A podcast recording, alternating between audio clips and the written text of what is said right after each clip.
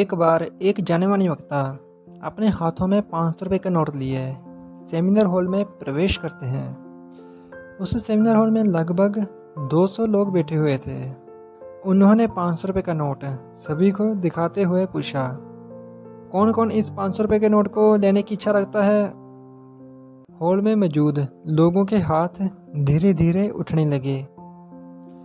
उन्होंने कहा मैं आप ही लोगों में से किसी एक को ये पाँच सौ रुपये का नोट देने वाला हूँ। लेकिन पहले आप मुझे जे कर लेने दीजिए।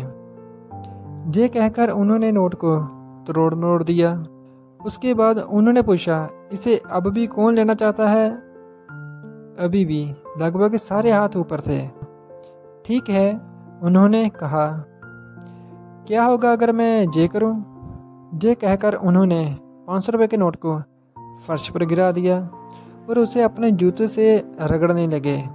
कुछ देर बाद उन्होंने उसे दोबारा हाथ में लिया, लेकिन अब वह नोट बुरी तरह गंदा हो गया था। फिर उन्होंने लोगों से पूछा, इसे अब भी कौन लेना चाहता है? इस बार भी लगभग सभी लोगों के हाथ खड़े थे। तब वह वक्ता बोले, मेरे दोस्तों, आज आप सभी ने बहुत ही बहुमूल्य चीज़ सीखा। इससे कोई फ़र्क नहीं पड़ता कि मैंने इस नोट के साथ क्या किया? आप अब भी इसे लेना चाहते हैं, क्योंकि इससे अब भी इसका मूल्य घटा नहीं है। जी, अब भी पाँच सौ रुपये ही है।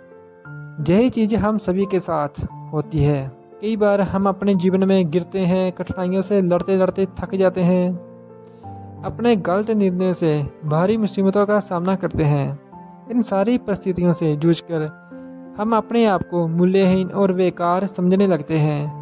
लेकिन इसका कोई अर्थ नहीं है कि हमारे जीवन में क्या हो चुका है और भविष्य में क्या होगा। आप अपना महत्व कभी नहीं खो सकते। आप खास हैं, इसे कभी ना भूलें। दोस्तों, आपको स्टोरी कैसी लगी? आप कमेंट बॉक्स में कमेंट करके ज़रूर बताइएगा।